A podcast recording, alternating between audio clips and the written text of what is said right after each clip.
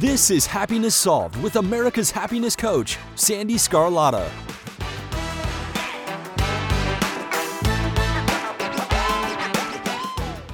Hello, everyone, and thank you for joining me today. I'm so happy you're here. I'm Sandee Sgarlata. I was born in Virginia Beach and raised in the Baltimore Annapolis area and had very humble and tragic beginnings. And as a result, my life was a hot mess. Thankfully, 33 years ago, I got my act together and since that time, I have dedicated my life to serving others and raising awareness that no matter what you've been through, you can choose happiness and live the life of your dreams. Happiness Solved is dedicated to giving you content that is empowering, motivational, inspirational, and of course, a dose of happiness. It's my way to give back to the world and share other people's stories. This thing called life can be challenging, and my guests share their amazing stories, wisdom, and life lessons that demonstrate anyone can choose happiness. You see, happiness is a choice, and the choice is yours. Today's episode is amazing, and I am so grateful for you. Thank you for listening, and don't forget to leave a review and follow me on social media at Coach Sandee Sgarlata. Enjoy the show.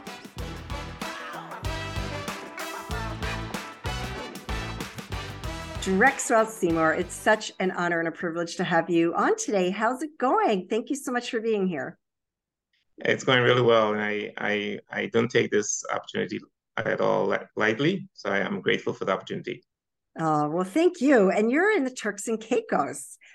Yes. Um, I've never had. I mean, I've had people from all over the world, but this is definitely a first. So. oh, okay. You. Okay. Have you been to Turks and Caicos? I went to Turks and Caicos early 90s, maybe oh, okay. 89, okay. 1990. Oh, wow. It was a very long time ago, and I have not oh. been back since. Oh, and it was okay. a situation where it was my ex-husband, and it was mm-hmm. this was actually before we were married. And it was one of his college roommates' father had a friend that owned a house. And so we had the house that overlooked the ocean. And it was funny mm. because it wasn't funny at the time, but while we were there, there was three hurricanes off the coast oh. that were headed in the direction. And at that time, there was one flight out every single day. Yeah. Right. It wasn't as popular of a destination no, as it is no, now. No. And we were fortunate that, you know, we escaped, you know, I don't think it ever really amounted into anything. But the funny thing, because of the pressure, the air pressure um, from the from the hurricanes, we started finding all of these um, scorpions Really? Inside the house, and we were like, oh, oh. like that was scarier than the um, than the hurricanes. Yeah, of course. Mm. But uh, yeah, so you are a CPA and the author of Rise Up and Take Your Position. You host a weekly radio show called Financially Speaking, and you also host a YouTube channel and writes articles on a weekly basis. Now, that's all really amazing. But what I really want to talk, about, and we'll talk about all that in a bit, but what. I mm-hmm. really love, you write here in your bio that you suffered from inferiority complex for most of your life and was finally able to overcome it. And you're now on a mission to inspire, encourage, and influence others. Yeah. That's really, that's really amazing. And thank you for showing up like that. Oh, because oh, thank so you. Many, so many people, especially men, right? Mm-hmm. Yeah. They don't want to talk about that they don't want to talk about that right? And so i yeah right and so i love that you're willing to talk about it because there's going to be some listener out there that's going to be so inspired that may want to either take action because of their own circumstances or be inspired to help others with the same thing. Absolutely. Yeah. absolutely. that's, i'm hoping yes.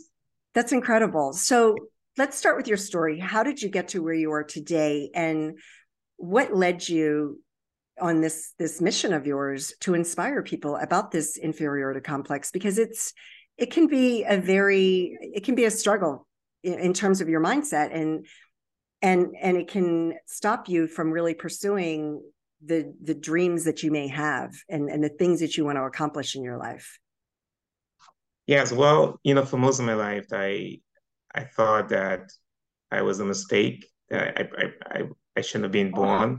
Oh, no. Because I, yeah, yeah, and I felt that you know, I didn't like myself, and so I felt, I always thought that people were better than me, And because of how I look and because of my dark skin color, especially in my black race, I, I so I end up thinking the worst of my of myself, and and and so it took me it took me many years.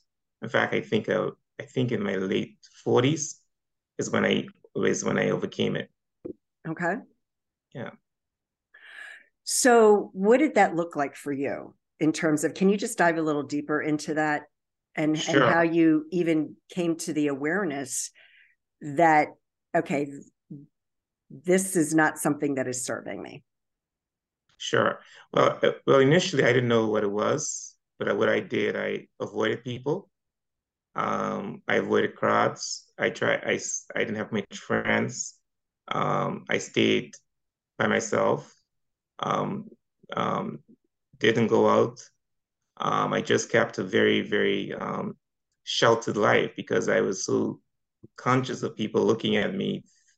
I just didn't like how I look, and so I, I assumed that everybody else thought the same way that I that I thought about myself, and so I avoided people, and and just stayed to myself, and and it just but in but when I see people, I'll be smiling on the outside, but inside I would say, oh, I wish I looked like that person, or why do I have to look like this, and and stuff like that. So it was it reached a point where I was very depressed.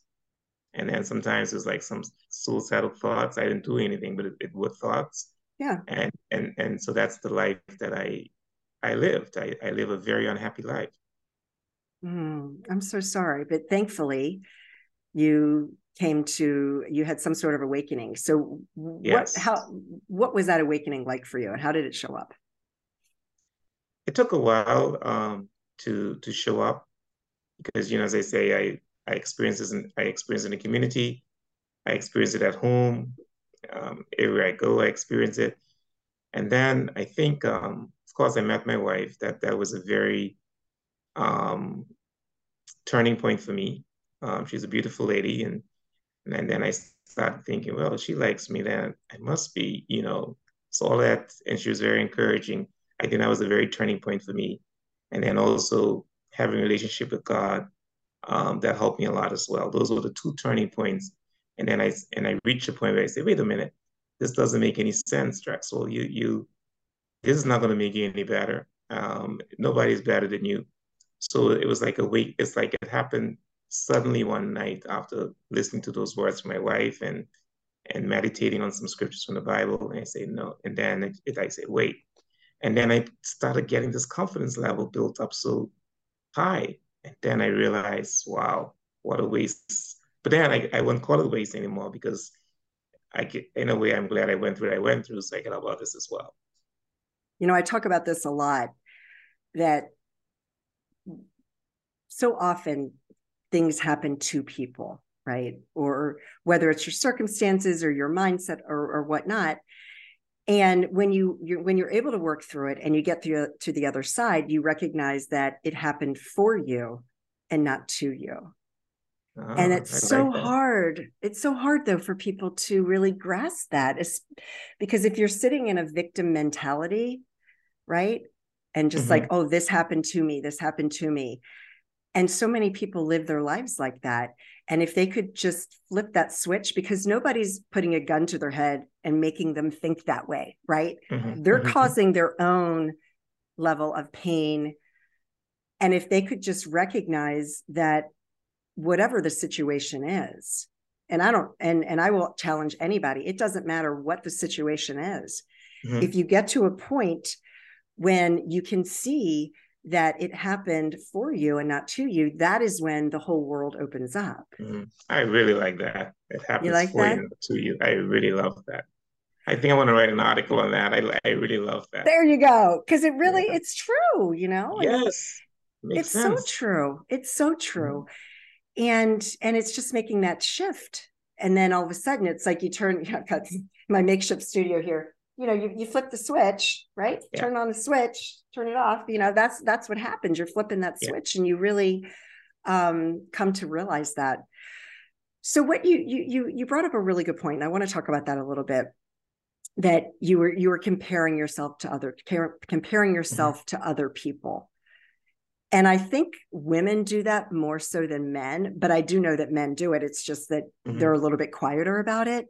Yeah. So so for you when you were comparing yourselves to other people was it just because you weren't comfortable with your dark skin?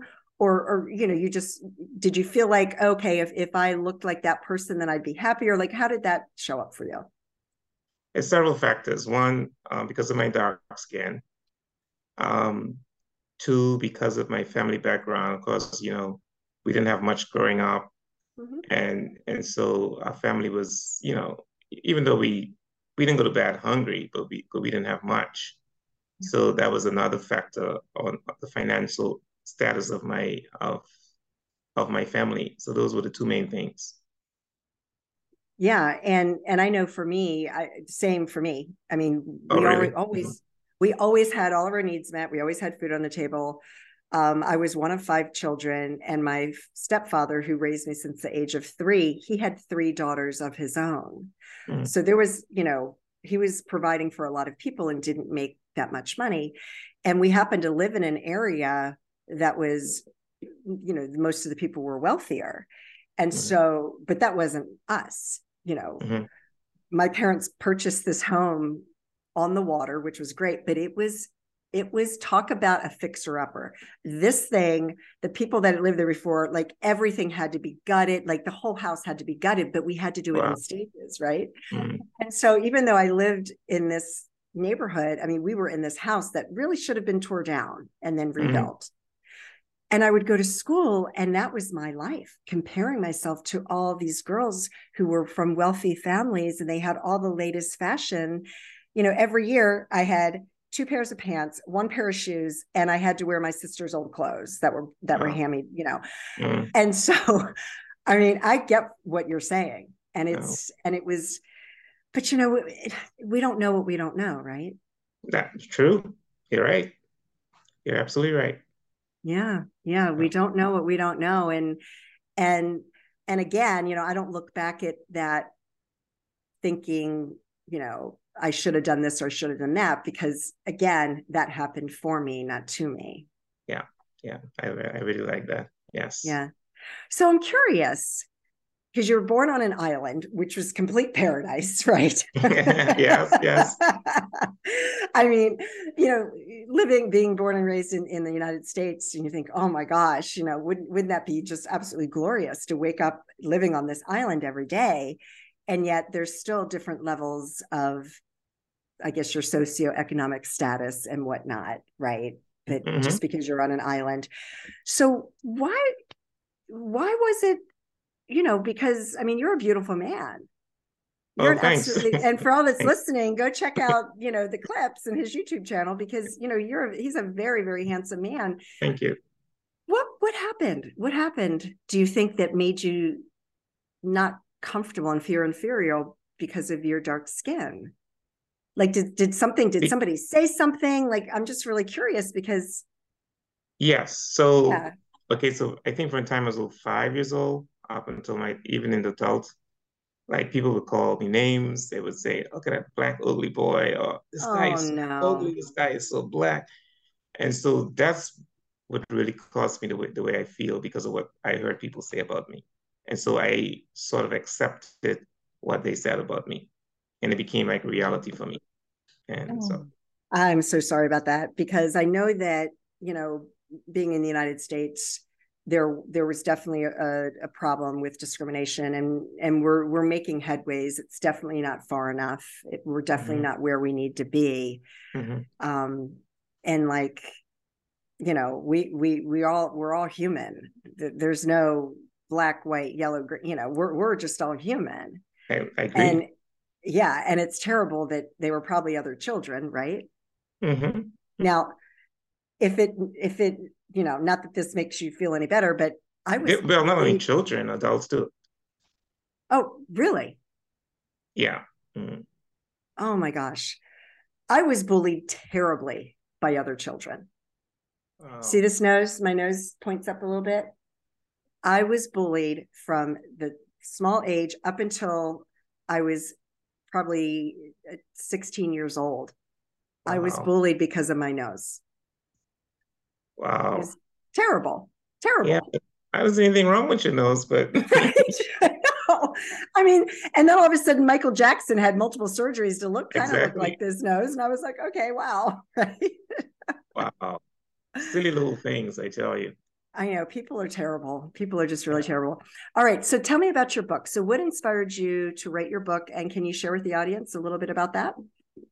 Sure. So, the book is called Rise Up and Take Your Position. So, after I build this confidence level in myself and and I recognize that I'm not the only one who probably went through this, this situation. There are many other people throughout the world who are going through it or have gone through it. And I thought, you know what? Since I like writing, I might as well document this in a book to en- encourage people to to rise up. Let them know that they're not a mistake. Let them know that they, you know, they were born, you know, with a purpose, um, discovered, um, cultivated, and and just be a world changer. So that that's that's what the book is basically about, and and and to encourage people not to be afraid, and and not to you know compare themselves to um, to other people. Just be you, basically. Just be who you are. I love that. And where can they find your book? It's on Amazon. Yeah, they can okay. find it. It's for nineteen ninety nine on Amazon. Yes. Fantastic. I'll make sure that is in the show notes as well. And so tell me a little bit about your your YouTube or your you have a you host a radio show called Financially Speaking. Can you give any of right. our so listeners doing... some of the tips that you talk about on your radio show?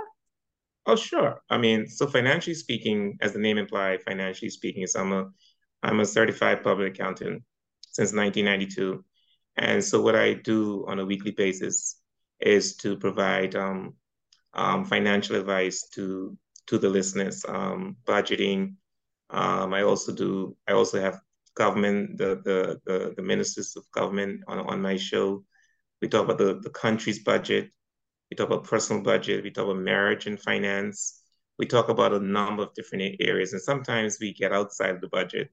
We also talk about political issues as well on the show because we believe that everything centers around finance. So somehow we we get involved in that.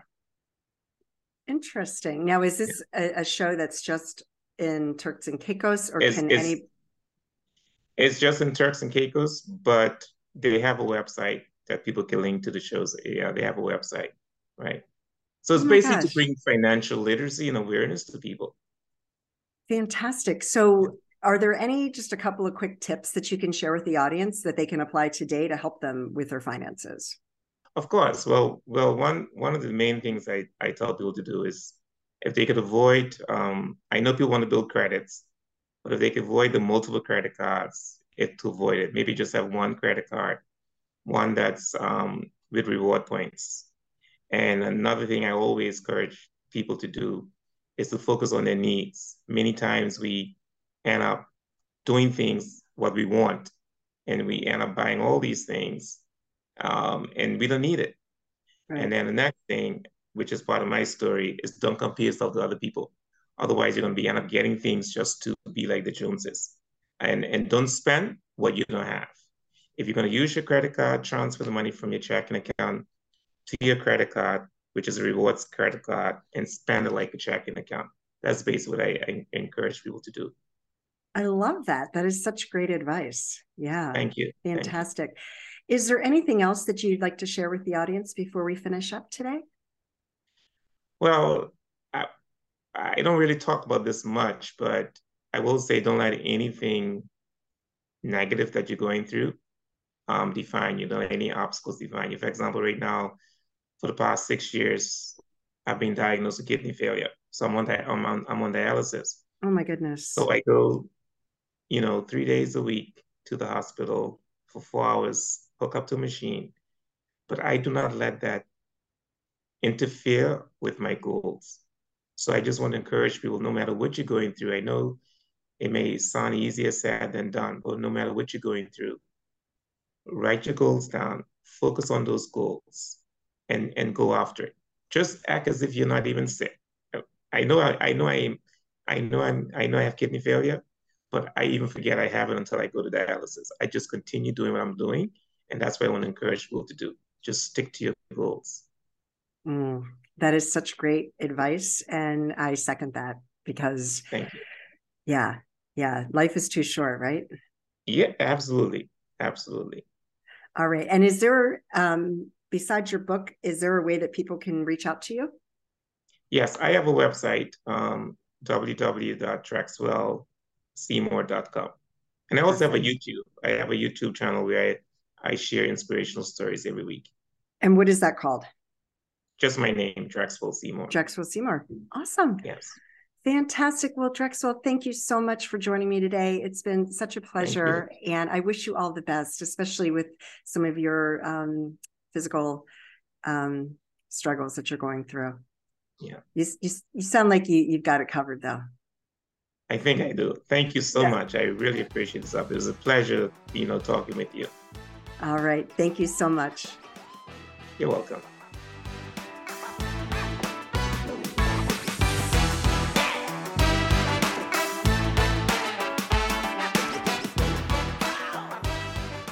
I certainly hope that you enjoyed today's interview. Thank you so much for joining me. And as always, I hope that you and your family are healthy and safe, and that your lives are filled with peace, joy, and happiness. Take care, everyone.